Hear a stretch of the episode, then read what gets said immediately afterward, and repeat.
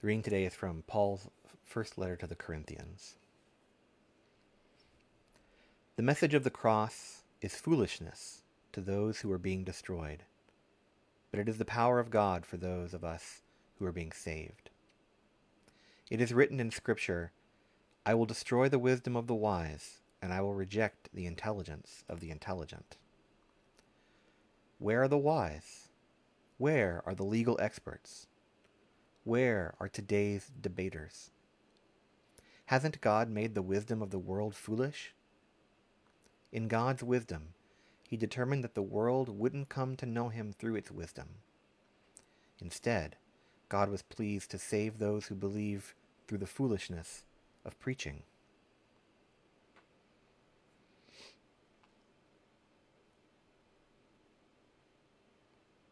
Jews ask for signs, and Greeks look for wisdom. But we preach Christ crucified, which is a scandal to Jews and foolishness to Gentiles. But to those who are called, both Jews and Greeks, Christ is God's power and God's wisdom. This is because the foolishness of God is wiser than human wisdom, and the weakness of God is stronger than human strength. Look at your situation when you were called, brothers and sisters. By ordinary human standards, not many were wise, not many were powerful, not many were from the upper class. But God chose what the world considers foolish to shame the wise. God chose what the world considers weak to shame the strong. And God chose what the world considers low class and low life, what is considered to be nothing, to reduce what is considered to be something to nothing. So no human being can brag in God's presence. It is because of God that you are in Christ Jesus. He became wisdom from God to us. This means that he made us righteous and holy, and he delivered us. This is consistent with what was written. The one who brags should brag in the Lord. Here ends the reading.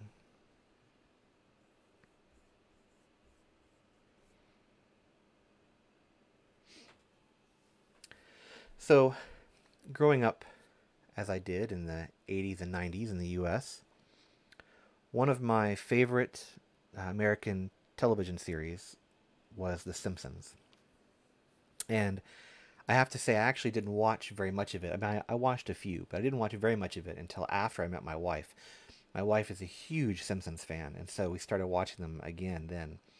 And uh, now they're on Disney Plus, and we can just watch them all sequentially, which is great. And The Simpsons is still on. It's, it's been on the air for 30 years now, more than 30 years. Uh, when it started, the the main the main character is Homer Simpson, who's kind of your everyday American dad, is the idea, kind of a not the smartest guy in the world to say the least, and his wife and three children. And when the show started, I was the same age as the youngest child, and now I'm the same age as Homer, the main character. So it's been a while. But anyway, one of the things I love about The Simpsons is that they have this great view on religion, especially Christian religion in America, especially suburban white middle class America. And there's uh, this character Reverend Lovejoy who is the um, the priest at the at the local Presbylutheran church, um, which is great. And uh, there's also the, the next door neighbor Ned Flanders, who's extremely extremely devout Presbylutheran, uh, and there's many great stories related to that. But the one that I want to talk about today, there was a, an episode where uh, in the 24th season called Pulpit Friction, in case you're curious, where a new minister comes in to replace Reverend Lovejoy because Reverend Lovejoy is too boring and people are tired of listening to him. So this new hip preacher comes in and talk about hip things, and uh, he sits down for a beer with with Homer and uh, is convinced because Homer is the one who sleeps through church because Homer only goes to church because his wife makes him go he's convinced that if he can get Homer to to be part of the uh, to be part of the church, that he'll win over everybody else. And so he makes Homer a deacon. And Homer is uh, practicing being a deacon in his room before church on Sunday, and his son Bart comes in, who is the troublemaker, and Bart says, "You never liked the church," and Homer says, "Oh, it wasn't you know it's not the church I didn't like. It was just the people in the building and the and he goes on this list and it's it's quite funny and uh, and Bart makes a makes a funny comment about Homer and Homer begins to reach out and and and uh, grab Bart by the neck, which is something he does all the time. But uh, he stops and he goes, "Mustn't kill own son. Only God can do that." and I love that that line mustn't kill own son. Only God can do that. There's lots of great lines like that, the little one-liners in The Simpsons. But this is a this is a concept that I've heard a lot of, right? Like people talk about Christianity, and uh, especially people who who uh, are cynical or or doubt or don't understand Christianity or come from other faiths, um, or have been hurt by Christianity in the in their past because they they will uh, often point to this. They're like, why, you know, why does God kill God's own son? What's what's that about? Uh, and there are lots of uh, memes about this too. So actually, I've got one here that that I I found I really liked. Uh, it's a picture of Kronk from The Emperor's New Groove. By the way, an awesome movie. And uh, the text says, God when he sacrifices himself to himself to save mankind from himself. And Kronk is saying, oh yeah, it's all coming together. And sometimes this is how I feel about this this idea of of uh, of God sending Jesus to save us from God. Uh, and this is a an idea that uh, seems really strange, seems really foolish and I'm going to dig into it in a little bit more here. But first, I want to I want to take a take a quick second and look back at the text, and specifically just a couple lines out of this text because this is a long bit of, of uh, text. And again, this is one of Paul's letters. We talked about Paul previously, but Paul was a convert. Uh, he had been persecuting the Christians, and then he became converted to Christianity and became an apostle. Uh, and he is writing mostly to non-Jewish uh, churches, but some of his churches are mixed, a mix of, of Jews and uh, and non-Jews. And in this case, the church in Corinth is one of these, and he's writing to them and explaining that they should get over their their arguments with one another. And so he's talking about the the cross and about Jesus crucified. And he says this the, the message of the cross is foolishness to those who are being destroyed, but it is the power of God for those of us who are being saved. The message of the cross is foolishness. And then later he says, Jews ask for signs and Greeks look for wisdom, but we preach Christ crucified, which is a scandal to Jews and foolishness to Gentiles. And again, Greeks and Gentiles here are the same peoples. But to those who are called, both Jews and Greeks, Christ is God's power and God's wisdom. This is because the foolishness of God is wiser than human wisdom, and the weakness of God is stronger than human strength. I think this this little bit, this is the takeaway from this passage. And his point, you have to understand, you know, when he's when he mentions the Jews and the Greeks and the Gentiles, he's he's not being derogatory in any way here. He's he's just talking about different groups within his own church in Corinth. So the church in Corinth was com- was composed partially of uh, Jews who had converted to Christianity, um, and partially with, uh, with Greeks or Romans or non-Jews. Uh, Greeks just meant non non-Jews, non-Romans, I think, uh, but not barbarians. It gets a little confusing, but in any case, the point is non-Jews who had converted, uh, who had joined the, the Christian movement. So he has these two different groups, and they and they come from very different backgrounds, and they argue over a lot of things. And his point is that the Jews in the congregation ask for signs. So traditionally, uh, in the Jewish uh, tradition, they would expect prophets of God to perform miraculous wonders. They want to see signs and, and they want to see miraculous things happen to prove something. And the Greeks, on the other hand, were interested in wisdom, philosophy. They they want they want a really well thought out answer. They want uh, you know, to argue the point and to have a, a good argument for things. And then Paul says, But we preach Christ crucified, which is a scandal to the Jews and foolishness to the Gentiles.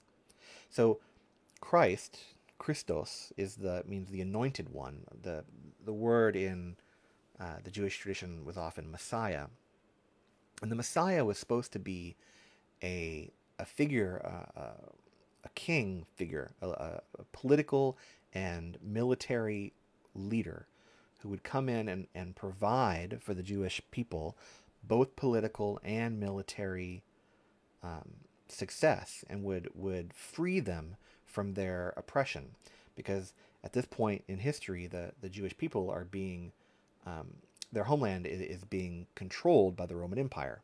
They're being, you know, they're, they're, they have this outside force occupying their, their lands. And so the Messiah is supposed to come and free them from that by by building an army and fighting a war and, and, and sending the Romans away. And instead, the Christians are saying that the Messiah has come and has been murdered on, on a cross by the Romans themselves and by the religious um, establishment. And so to the Jews, that would be scandal. I mean, the that's scandalous. Why the Messiah can't can't have been killed by the Romans, the Messiah is supposed to take us to victory. And to the Gentiles, it would be foolishness because the the person who who who is um, executed on a cross, the the cross was a method of execution reserved for for slaves and for um, political prisoners, for people who who were trying who were insurrectionists who were trying to fight the government, fight the Roman government. And um, you know, Jesus, when he was crucified, the sign they put above him said King of the Jews. that thing that he was being tried for was for saying that he was the king of the Jews, for, for taking on a political leadership position, trying to say that he was above the Roman, um, the Roman Empire. Um, and whether he actually said this or not is a different story. That's something we'll get into later. But the point is, that's what he was being crucified for. So, to the Gentiles, to the Greeks, they would say, well, you know, he lost. Like he, he was killed. Um, he can't possibly be uh, the, the, chosen one of God. And so that's what Paul is saying here that this, the idea of the cross is foolishness. The, the idea of this, it, someone once kind of uh, compared it to uh, when you think about Christians wearing a cross around you, we kind of we kind of gloss over it now because it's been part of our tradition for so long. But in the early days, wearing a cross was all by itself scandalous because it would be it would be like somebody wearing, you know, an electric chair or a lynching tree, um, you know, a, a noose, because it was a humiliating way to be killed. It was painful. Uh, it took a long time because the person the the the person who was crucified usually died of asphyxiation. In other words, they they they couldn't breathe. They couldn't breathe, and so they they died um, because they couldn't breathe because the body was pulling down on them and, and messing with their organs. It was a horrible way to die. It was it was humiliating. Um, it was not something that you would want people to know about, and yet they would put you out publicly so that other people could see, so that you could be a, a message to others. You know, Jesus was a message to others to not follow in his footsteps. So it's scandalous. The cross is scandalous. And that's kind of the the heart of Paul's message.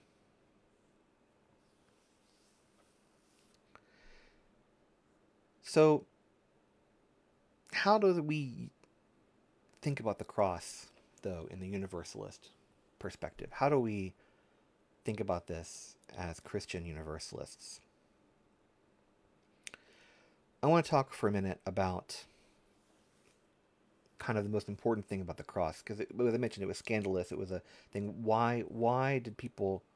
Why was it so important to the early church, and to our into the church now as well? But I think that the big question of the cross, of the crucifixion, is the most important question, and and it gets back to what the the uh, meme I showed earlier about, you know, God sending Himself to die, to save us from Himself. Is that why did Jesus have to die? Why why was that important? And there's a whole. Uh, this is obviously. I mean, Paul's talking about this in in the first century, so this is something that has been discussed in Christian uh, communities since the very beginning, and it's been talked about over and over. And people over the years have come to different conclusions as as more and more thought has been put into it. And so I just want to kind of give an overview of those to give you some background. Um, so, generally speaking, we, when we talk about why did Jesus have to die in a kind of academic, theological perspective, we talk about atonement. And atonement uh, just means literally what it says at one meant. It, it's talking about how does God reconcile humanity back to God? How is humanity reconciled back to God? And this is tied up in Christianity with why did Christ die? What was the purpose of Christ's death? And the kind of earliest version of this, well, one of the earliest versions of this is what's called ransom atonement. So in ransom atonement, Christ's death is a ransom that is paid to Satan and the powers of evil. So in the early church, let's say second century, third century, that time period, early Middle Ages, um, people tended to think that the devil had some kind of control over human souls because of the sin of Adam. That Adam had sinned against God, and that that had given the devil control over over Adam, and so God had to had to pay the devil off to save us from from sin and death, and that Christ's death is a is a ransom payment paid to the devil. Um, there's, in my opinion, there's lots of problems with this theory. The most important being that I don't think that God uh, is subject to the will of the devil. Actually, I don't. I don't think the devil is a is an actual being. Uh, first of all, I just need to be clear about that. But conceptually, you know, um, I don't think that God, God, God is all powerful. Then God is not can do whatever God wants. Um, so that's the, the problem with that. And other people had the same kind of problem with it. And so in the early Middle Ages, around the 11th century, this guy named Anselm of Canterbury in uh, in Britain came up with this idea that uh, was called satisfaction theory, and this had this had everything to do with um, the way that feudalistic society worked, and the way that there were lords and kings and things. And Anselm saw God as kind of like the ultimate king, and so God had honor, kingly honor, but because God is is infinite and beyond all of our comprehension, God's honor is is also infinite and beyond our comprehension. And the sin of Adam had been an insult to God's honor. And because Adam had, had insulted God's honor, God needed to have um, a satisfaction for God's honor. And because God is infinite, um, uh, only God could satisfy that because uh, human beings could never pr- produce enough enough of a satisfaction. You know, it just goes in this loop. It, it's very much kind of turns on itself and and you know it gets into these things. People make fun about medieval um, philosophy. They say things like, "Well, how many angels can fit on the head of a pin?" and things like this. It was this kind of like argument for argument's sake, in my opinion. And it was followed up by Thomas Aquinas in the 13th century, uh, who kind of refined these ideas. And this is still the theory of atonement um, that is officially canon in like the Roman Catholic Church, for example.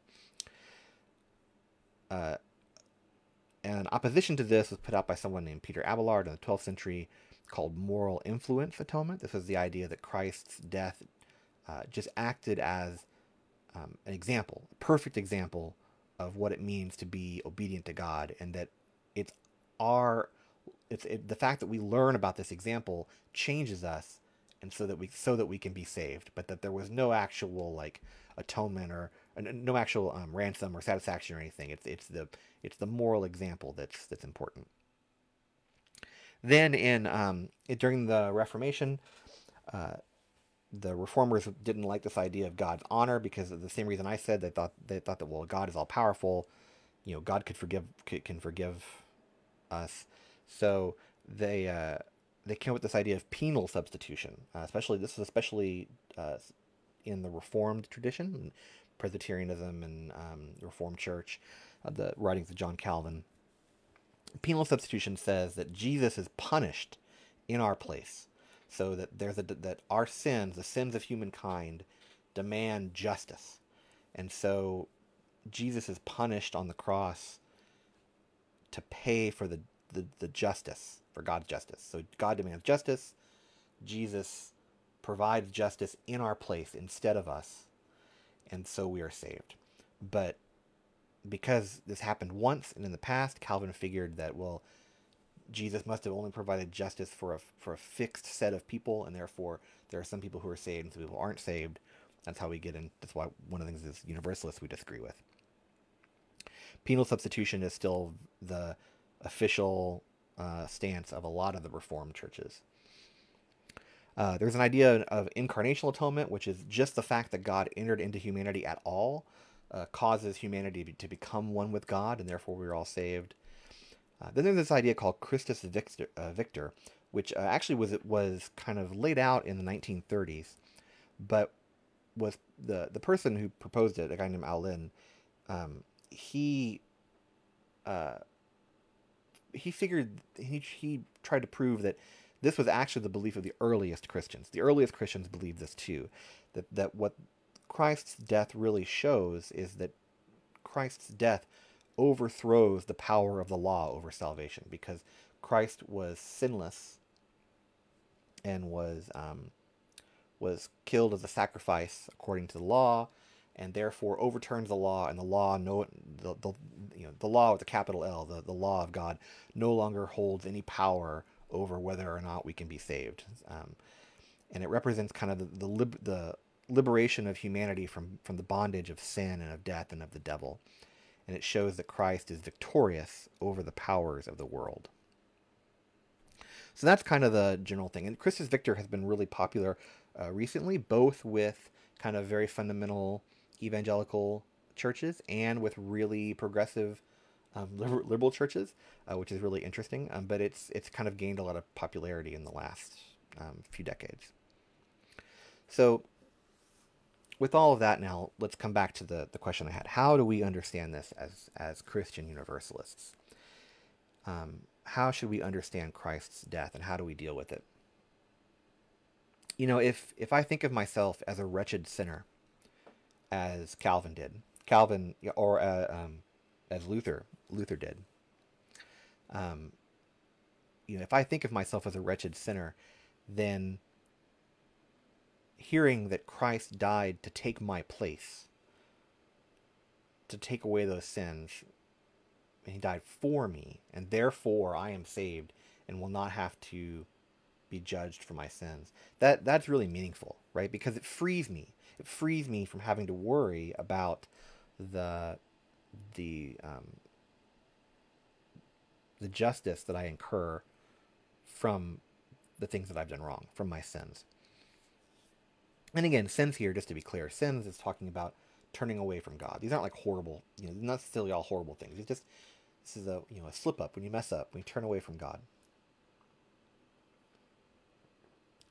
Now, many progressive churches recently have kind of shied away from this interpretation because of the, impl- the implications it makes about the nature of God. And this is where we get back to that meme, right? This is where we get back to, you know, God sent himself to die to save us from himself, right? There all of these various methods of, of atonement that have to do with substitution, whether it's penal or, or not, that have to have to do with with um, satisfaction, with ransoming, they, they all kind of give this idea that God is not all powerful because because either God was um, required to pay a ransom to to another being, or God had God's ego was so big that it had to be appeased before we could be saved, or it means that uh, that that God had such had created such a strict system of rules that even God could not break the system, but had to send a uh, had to send a perfect sacrifice so that the system could be could be um, upheld, right? All of these things are are kind of kind of give us an idea about God, create a create a type of God that we don't really feel good about. That we don't feel good about worshiping, and and really, I think they're those are all wrong. I, I don't I don't agree with any of those. I think that that Christus Victor, the idea that Christ's death overthrows the power of the law, and that it represents the liberation of humanity from bondage, uh, from sin, from death. I think that's probably the the best way to think about it, and I think that that's in a lot of ways what the original Christians, the early Christians, thought as well. And I think we hear that echoed in Paul. Paul talks about the fact that preaching about Christ crucified is foolishness. It's this idea that that the the powers that be, the the government and the religious leaders of the day and an angry mob got together and tried to get rid of this guy because he was preaching love and tolerance, and he was preaching the release of the captive, and you know the the the um, uh, release of the oppressed, and you know the feeding of the of the hungry, and the healing of the sick. He was preaching this this alternate idea of how we could be together in community. And he was making the establishment angry. And the establishment came for him the religious establishment with the support of the government, right, of the Roman authorities, arrested him and put him to death in the most humiliating and painful way they could think of as a as a, a message to his followers that they better fly right and and get with the program. And the method of execution on on the cross is one that was designed for people who were were, were um, revolting against the government. I mean, so you know, the, his, the thing he was he was condemned of was saying he was the king of the Jews. I mean, this is a, it's a very uh, political thing that, that he was doing. He was preaching this other this other way of being in community. And the fact that all that happened, and the, the, the, the government, the, the Roman government, and the religious authorities of the day tried to suppress his message and tried to suppress his followers through fear of bodily harm and death, and it didn't work. That, that, that the thing they tried to do did not come to pass because his of, of his resurrection. And whether the resurrection actually happened, was whether he was whether Jesus was really resurrected in, in a body, whether the resurrection has is some sort of spiritual um, resurrection, whether the resurrection is just an idea that people had and they remembered him afterwards and they and they went to build community and they remembered his words and he was resurrected kind of in their hearts and in their minds whatever the truth of that is doesn't matter the point to, to this argument the point is that the that the community continued despite the efforts to stop it and that is the good news of the cross. That is the good news of the cross. And that is what Paul says. It is that, it, that preaching Christ crucified is foolishness. And so, why did Christ die? I don't think that Christ's death on the cross was required for our salvation. And I know that that's a lot of people will be upset with me for saying that probably, but but I don't think it was required. I do, however, think it was inevitable because anytime you have someone coming in and preaching this kind of um, this kind of change to a system that is so entrenched, that is so powerful, it's inevitable that there will be backlash.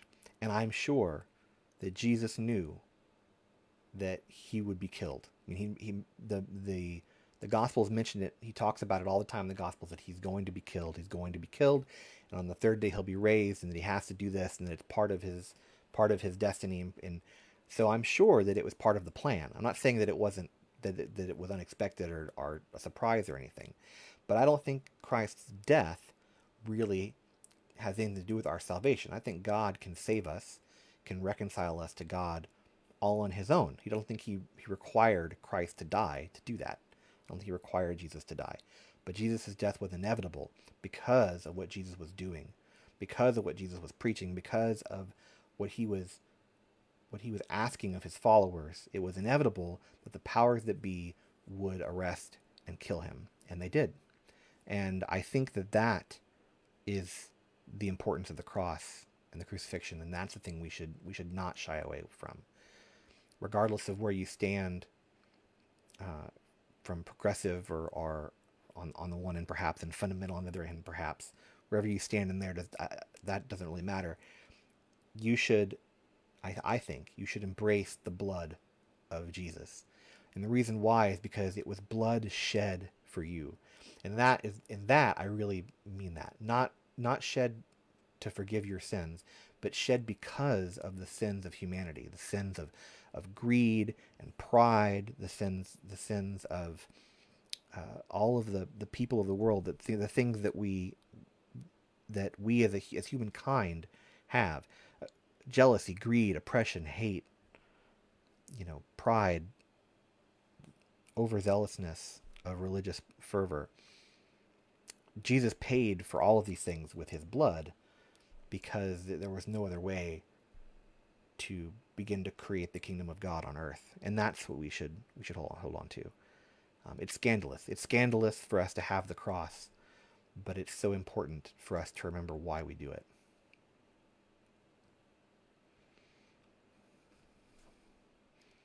So, as you go out this week into the world, remember that Jesus was fighting against a world filled with all those sins and that he paid for that with his blood. But in doing so, he showed us that God's kingdom can triumph over the sins of the world, as long as there are people willing to continue in Jesus' work.